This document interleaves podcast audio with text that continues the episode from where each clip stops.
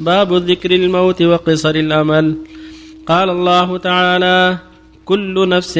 ذائقه الموت وانما توفون اجوركم يوم القيامه فمن زحزح عن النار وادخل الجنه فقد فاز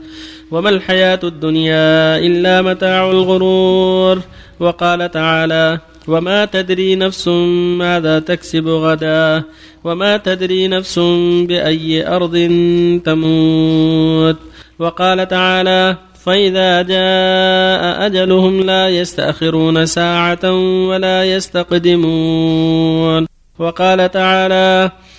يا أيها الذين آمنوا لا تلهكم أموالكم ولا أولادكم عن ذكر الله ومن يفعل ذلك فأولئك هم الخاسرون وأنفقوا مما رزقناكم من قبل أن يأتي أحدكم الموت فيقول رب لولا أخرتني إلى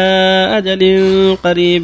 فأصدق واكن من الصالحين ولن يؤخر الله نفسا إذا جاء أجلها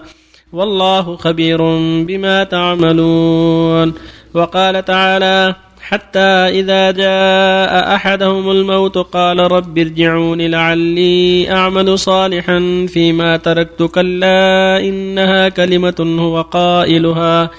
كلا إنها كلمة هو قائلها ومن ورائهم برزخ إلى يوم يبعثون فإذا نفخ في الصور فلا أنساب بينهم يومئذ ولا يتساءلون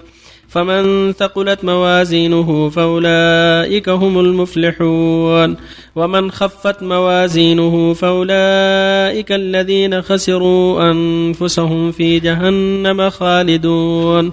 تلفح وجوههم النار وهم فيها كالحون ألم تكن آياتي تتلى عليكم فكنتم بها تكذبون إلى قوله تعالى كم لبثتم في الأرض عدد سنين قالوا لبثنا يوما أو بعض يوم فاسأل العادين قال إن لبثتم إلا قليلا لو أنكم كنتم تعلمون أفحسبتم أنما خلقناكم عبثا وأنكم إلينا لا ترجعون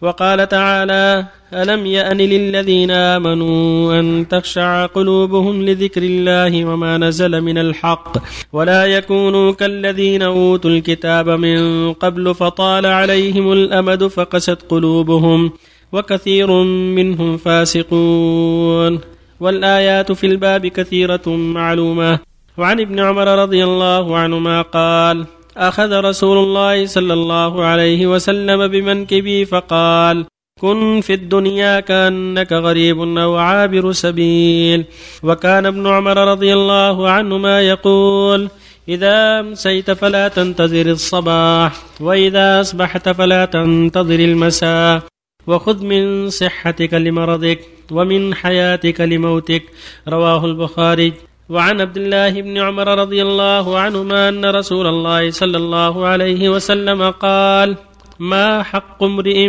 مسلم له شيء يوصي فيه يبيت ليلتين إلا ووصيته مكتوبة عنده متفق عليه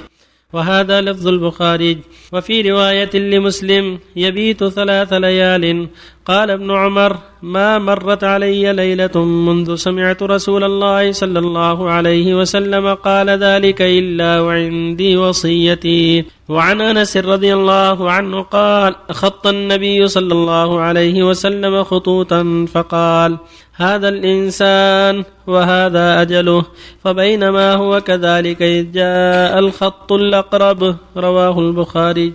بسم الله الرحمن الرحيم الحمد لله وصلى الله وسلم على رسول الله وعلى آله وأصحابه من اهتدى بهداه أما بعد هذه الآيات والكلمات والأحاديث النبوية كلها تدل على ينبغي للمؤمن أن يتذكر الموت وأن يكون على باله وأن يعد العدة وأن يحذر طول الأمل فإنه ربما أول الأمل ففرط في العمل ينبغي له أن يحذر هجوم الموت وأن يعد العدة لأن لا يدري متى يهجم عليه الأجل هل يصبح هل يمسي ما يدري العلم عند الله قال تعالى إن الله عنده علم الساعة وينزل الغيث ويعلم ما في الأرحام وما تدري نفس ماذا تكسب غدا وما تدري نفس بأي أرض تموت ويقول عز وجل كل نفس ذائقة الموت وإنما توفون أجوركم يوم القيامة فمن زحزح عن النار وأدخل الجنة فقد فاز وما الحياة الدنيا إلا متاع الغرور قال جل وعلا إذا جاء أجلهم فلا يستغرون ساعة ولا يستقدمون قال تعالى ولن يؤخر الله نفسا إذا جاء أجلها وقال تعالى ألم يأن للذين آمنوا أن تخشع قلوبهم لذكر الله وما نزل من الحق ولا يكونوا كالذين أوتوا كتابا من قبل فطال عليهم الأمد فقست قلوبهم وكثير منهم فاسقون قال تعالى وتزودوا فإن خير زاد التقوى واتقون يا أولي الألباب والله عز وجل في كتابه العظيم أوصى العباد بأن يتقوه وأن يعدوا العدة وأن يحذروا طول الأمل بل يكون الإنسان على حذر فكم من مخارج من بيته لم يرجع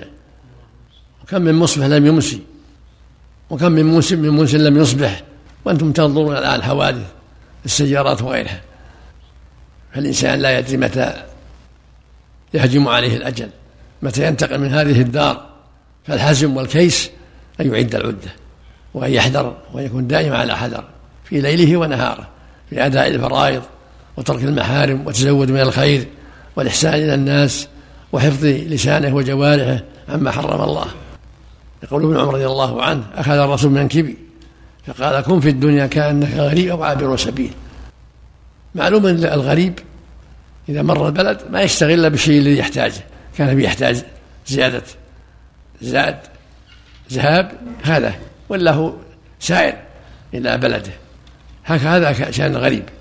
وعابر السبيل فأنت في الدنيا غريب وعابر سبيل تزود منها للآخرة فالدار أمامك ولهذا كان المرء يقول إذا أمسيت فلا تنصبح وإذا أصبحت فلا تندرس يوصي أصحابه وخذ من صحتك لمرضك ومن حياتك لموتك هكذا ينبغي المؤمن ويقول صلى الله عليه وسلم ما حق امرئ مسلم ما حق امرئ مسلم له شيء يريد ان يوصيه يبيت ليلتين الا وصيته مكتوبه عنده يعني اذا كان عنده شيء يريد ان يوصي فيه يبادر بالوصيه حتى لا يهجم عليه الاجل وهو لا يدري عليه حقوق عليه ديون ما عليها وثائق يثبتها للناس شيء يوصي به بأحب يوصي بوقف بشيء لأحد يبادر به قبل أن يحجم عليه الأجل كذلك مثل النبي صلى الله عليه وسلم وأجل مثل الإنسان وأجل وخط خطوط وبين فيها الآفات التي تحيط بالإنسان والخط الذي في أجله فبينما هو يسير في دنياه وأعماله إذ هجم عليه الخط القصير هذا الخط الأدنى وهو الأجل والخطوط ها هنا وها هنا آفات وحوادث ويدري ماذا يصيبه منها فأنت يا عبد الله لا تدري متى يهجم الأجل ومتى تقع في الخط القصير الذي هو موتك فالحزم والكيس منك أن تكون دما دائما في ليلك ونهارك وفي جميع ساعاتك متأهب لنزول الأجل على أهبة من توبة صادقة وعمل صالح وتقوى لله وحذر من حقوق الناس ومن مظالم الناس حتى تنتقل وأنت سليم وفق الله جميعا الله إليك يا شيخ كتابة الوصية هل هي واجبة؟ لا مستحبة إذا كان لا شيء مستحبة لكن إذا كان لا شيء يخشى من الديون ما عليها يثبت على الناس حتى لا تضيع حقوقهم